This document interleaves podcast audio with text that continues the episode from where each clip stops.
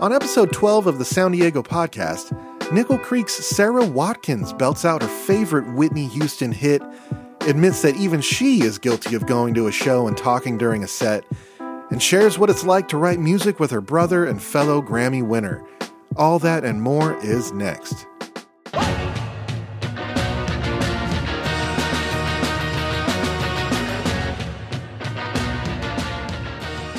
Hello and welcome to the Sound Diego podcast. I am your host, Dustin Lothspeich, and with me via FaceTime today is none other than Sara Watkins. Thank you for being on the pod. Thank you so much. Uh, my pleasure. For uh, our listeners who may not be familiar with you, Sara, um, I just want to tell them to sit back and relax for because this might take a minute. I'm going to give a little background on you. Uh, Sara got her musical start right here in North County, uh, San Diego, as the fiddler and founding member of the Grammy winning group Nickel Creek. Uh, has since embarked on an acclaimed solo career, is one third of the folk bluegrass supergroup I'm With Her, and also plays in the Watkins Family Hour with her brother Sean, who also plays in this Nickel Creek, and as does Chris Thile, who is now the host of NPR's Live from Here. Wow. Did I did I miss anything right there? that that that was very thorough. Okay, good. uh, how are you uh, how are you keeping busy these days? How is uh, how is life treating you so far in the uh, in the new the new age, I guess you could say. in in the quarantine, the reality of quarantine. Yeah, yeah. Or isolation.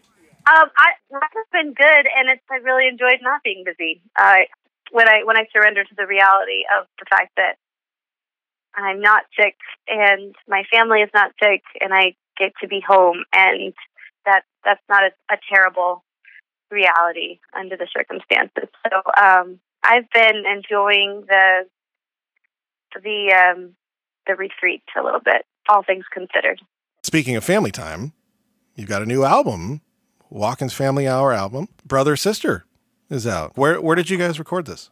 We recorded this in Los Angeles, and uh, we wrote it kind of over the course. But we started about a year ago when uh, Sean and I were both home from tour, and we would we would find like a day, a couple days here and there when we could get together to write.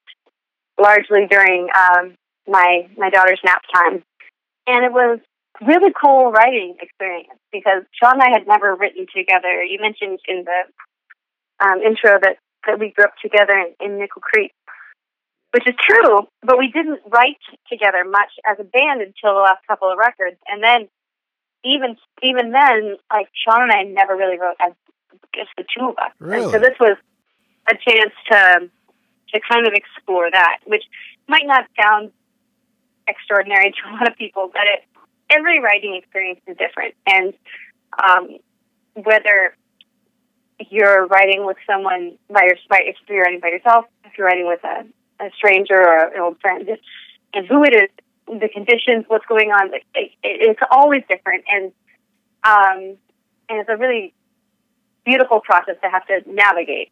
And it was especially uh, sweet because it it it was really good timing for both of us creatively and and personally to to try this on for the first time and and to do it not just as like, oh, let's write a song together, but let's write a record. And mm. and that was that's a different mindset, and uh, we really enjoyed uh, figuring out what this record was going to sound like, what we wanted from it. Um, and after, it took a few songs. We wrote a few songs, and then we started to figure out the direction that it was that it was going, and and how we wanted to record it and tour it and all of that. Uh, and so, which is pretty common, you know, most records, I think, there's a there's a period where you just kind of set off towards the great wide open sea, like on a sailboat, and you just go west um, if you're in California, and and then you kind of figure out where you want to go once you're kind of or, or where you are headed once you're once you're out there. Yeah, it makes me think of it makes me think of of doing anything with my brothers and I I just think of like how heated we can get, you know, over even the smallest things, you know. And Oh yeah. I mean, is it, you know, like I'd imagine studio is one thing, but like what is it like touring uh, with your brother? Touring, I mean, it's great. It's honestly, I think that we uh, that that we worked have worked through a lot of our brother sister friction Yeah. a long time ago. There- are there are things that when we were young and teen, when we were teenagers that were really frustrating and and maddening, and we had to figure out how to work together. Yeah. And now, I, so I think that there are a lot of things that, that we were able to resolve, and uh, maybe that's also just our personalities, or maybe it's, it's the fact that we had to do it at a younger age than a lot of people do. Mhm. Because I think for a lot of teenagers, you just kind of like live in your own world, and you don't have to deal with each other except for like when you're sharing cereal in the morning and TV at night. You know, yeah. but we're older now and we're adults. I think that at this point in our life, and even you know for a long time now, when you real there's there's also that the flip side is that you know that unlike other relationships, you're not going to break up over it. Like Right. no matter what, the, the sibling ties are are the the things that will that will always be there with us. Right, right. I have a little segment that I like to do on this podcast. Um, it's called First Four, and um, it's a it's it's just a couple of questions that um, where we kind of go back in time for a minute and uh, get a look at some of the musical things that kind of uh, led you to where you are today, maybe in some way, shape, or form. All right. First four. First question. What is the first band or artist that you ever really loved or obsessed over? Obsessed over. I mean, oh gosh. When you're a kid, you love what your parents love, Mhm. and the first. I don't. Do you have a first concert question in there? Should I do. keep? Yeah, I do have a first. Okay. All right. oh, you know what? I I had a had a real love of the Bodyguard soundtrack, Ooh, yes. Okay. And I think it was among one of the first CDs that I bought, Oh, that's perfect. and it. Uh, I definitely spent a lot of time literally singing into a hairbrush in front of my mirror in my room, listening to that Bodyguard soundtrack. that soundtrack was was enormous. That's it's I have nothing, nothing, nothing. It's so good. Oh, I love that record. It's a great answer, and that would kind of uh, would have led me into my next question, which was, you know, what was the first album that you ever bought yourself or or CD? Um, do you think that was it, or was it something else? I feel like that was it. Yeah. I I can't I can't remember another thing that it would have been. um, I'm gonna stick. I'm gonna stick with that one. the Bodyguard soundtrack. So I I haven't listened to the whole Bodyguard soundtrack, but all I know are the Whitney songs from it. Were the, I'm assuming there Right. were other songs on it. Was there like a score or something, or or were there other pop songs? Yeah, stuff? there's some, and there's some like choirs and some other things. There there are like four or five very memorable Whitney songs on that Mm, song, on that album. I think. All right. First concert that you ever went to that you wanted to go to. Oh, that I wanted to go to. Oh Yeah. my gosh! I mean, like, I the first concert that I really remember going to as a, as a proper concert that I'm sure I, I'm sure I was excited about it because our family listened to them all the time. The Wild Animal Park had a concert series in the summer, and the Nitty Gritty Dirt Band played there, and I think I Oh. was four or five, and I thought Jimmy Ibbotson was the cutest, and his like, and his uh oversized, like he's wearing like some kind of football jersey or something. Um, and Jeff Hanna. It, so anyway, we listen to the Nitty Gritty Dirt Band in my family a lot when we go on camping trips. It's long drives, and I knew all these songs. And we went and saw them play outdoors, and we sat, you know, in the field, and it was just a really, really um, great memory for me. You know, that's um that's really interesting. My my father in law always tells me about seeing like uh, Roy Orbison at that uh, wild animal park, and Oh, um, wow. and he said that um, they had tickets like he was doing two shows uh, a day and they had tickets to see like a later show but i think that they snuck into the first one too and so they saw two roy orbison shows at the animal park um, and i can just imagine like how how epic that must have been but um, my last question as far as the first four goes is uh, what is the first song that you would do at karaoke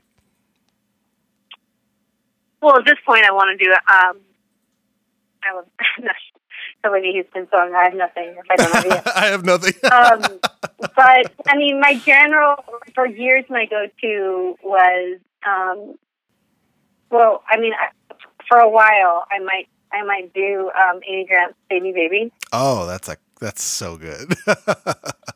That was that that was a that was a standard for a while. Or uh, Bonnie Raitt. Um, uh, give him something to talk about.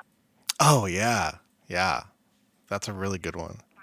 It's a classic karaoke song, and every before I realized that everyone does it, I, I was doing it. I was joining to the chaos in the chaos. Nobody needs to do that song. She does it so well. We don't we don't need to do this song anymore.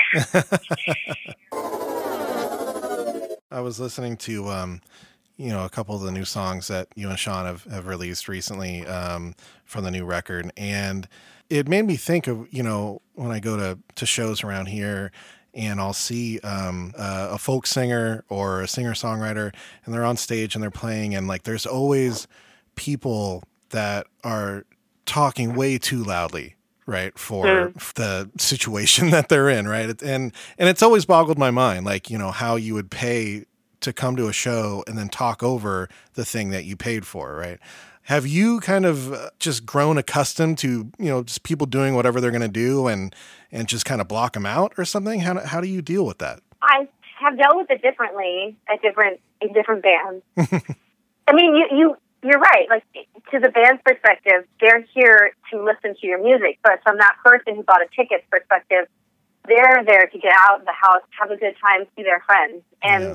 see the band. But that band is not necessarily the whole reason they're there, you know. And so they're Mhm. talking, having a good time. I've been guilty of talking at shows before, and people have trashed me, like, and then I and then I think, oh shoot, I'm I'm that person. you're that person Um, but but I'm generally, I'm not that person. Yeah. Generally, I'm I'm I, I'm very uh, offended. But um, from the band's perspective, at this point in my life, I've done this a lot. There are certain venues that I know um, encourage a loud audience, and just the bands that they book and the way that they have trained the audience. That audience is there to talk, have a good time, have a party, and drink. Yeah There are other venues that go the complete opposite direction. And over years and years and years of putting on shows, the audience knows that when they go to this show, it's it's because they want to listen to the band. Uh, there are venues that I will never play at again because I know that the audience is not there to listen to me, and it's just not worth it. ah, Um, hmm. and there are other places that I will seek out because I know that they that this is the place in town where people who want to listen to a show go. Yeah. Before I know I don't want to keep you too long, but um, I would like to play a little trivia game with you. Okay. And it is called A or B side. And I think it's time to play it. It's not going to take very long. So here we go.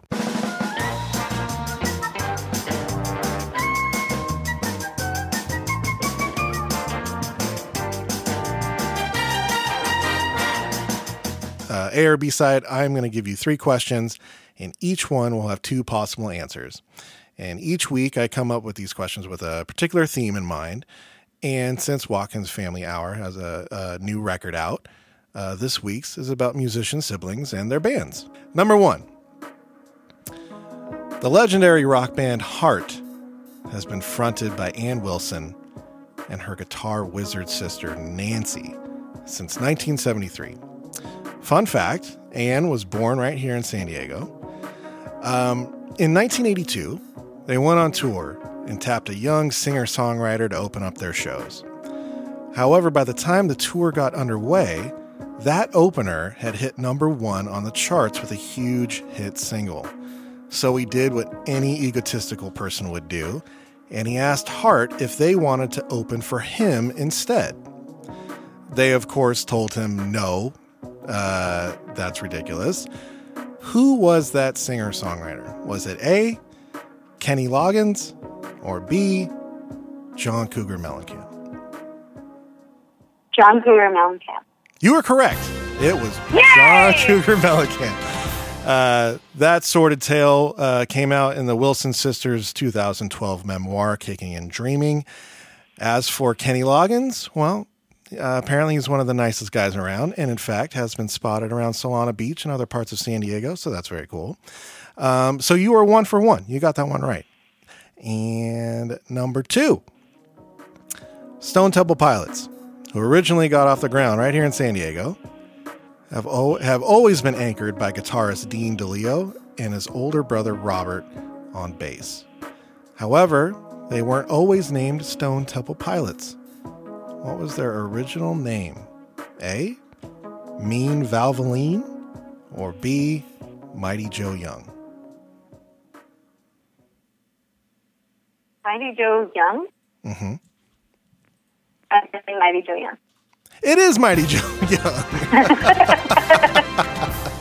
they uh, they were forced to change their name after they realized a blues musician went by that name already. Um, apparently, when they settled on Stone Temple Pilots, they just liked the the initials STP, but not necessarily the name itself. Um, and I think a lot of people don't realize that they kind of got started in San Diego. So I thought that was kind of interesting. Um, I like the idea of choosing a band by its name by the initials. yeah. I like those three letters together. That's very funny. I didn't even think of As that. if no other words could start with those three letters. Right.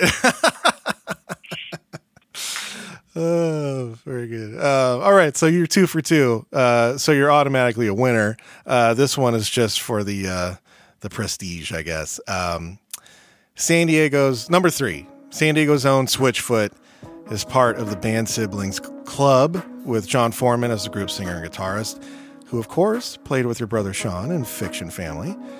And uh, Jon's brother Tim is their bass player. Uh, in 2003, the band released their major label debut album, The Beautiful Letdown, which sold nearly 3 million copies. However, before it was released, Switchfoot had already built up a devoted following of fans, thanks in part to being heavily featured in a 2002 film. What was the name of that film? A. A Walk to Remember, or B. The Chronicles of Narnia, Prince Caspian? A Walk to Remember. You are absolutely correct. That is, yes, yeah. very, very true. Uh, starring Mandy Moore, who you mentioned earlier. Uh, they had four songs in the film. Fun fact: they also wrote and recorded an original song for the Chronicles of Narnia uh, film too. So I tried to make it a little tricky, but I couldn't fool you. Oh, I see. uh, you did well. You won three for three. You can't ask for more than that. Very well done. I knew you. I knew you'd do well. Thank you very much. I appreciate it. You know what else is unsurprising? The sheer number of concert live streams coming your way. Up next, the Sound Diego set list.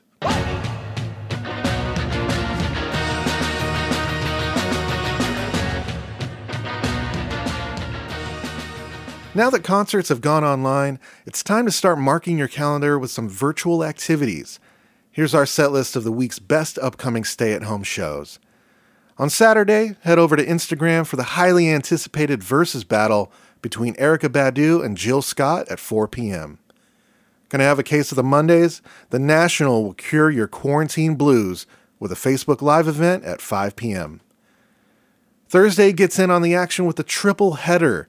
At 2 p.m., Radiohead premieres an entire unseen concert on their YouTube page. Hometown hitmaker Jewel takes over Twitch at 3 p.m. with her weekly series Live from San Quarantine Music and Mental Health. And our very own guest this week, Sara, and her brother Sean present Work from Home with Watkins Family Hour and very special guests at 4 p.m. on Crowdcast. Well, Sara, uh, thank you so much for uh, you know taking out the time and chatting with me today. Um, I had a good time. I hope you had a good time. I had a great time. Yeah, it was great talking with you. Thank you so much for uh, inviting me on the pod. Be sure to visit WatkinsFamilyHour.com to buy Sara and Sean's new album, Brother Sister. You can also find bonus notes on this episode over at sounddiego.com, and be sure to catch our weekly on-screen close-up, Sound Diego TV, which airs on NBC7 at 1:30 a.m. In the meantime, we're closing out this show with San Diego Music Award winners and our local Spotlight Artist of the Week, Trouble in the Wind, and their brand spanking new single, We'll Make It Through. It's the first song off their upcoming studio album, Weird Living, and you are hearing it here first. Of course, head over to their Bandcamp page, pick up a record or some merch, and help them out if you can during these hard times. Thanks for listening. I am your Sound Diego podcast host, Dustin Lothspeich, and until next time, stay safe and enjoy the music.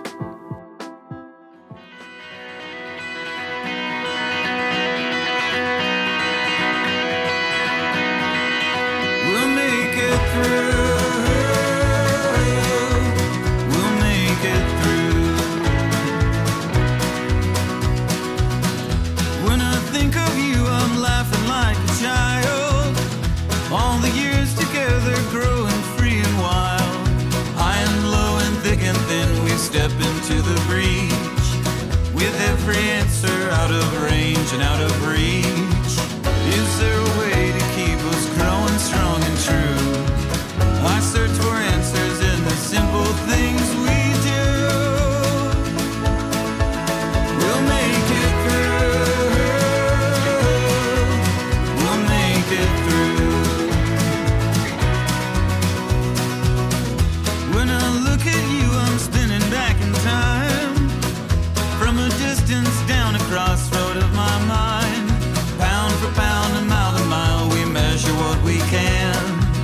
Our future stretches out across the open land.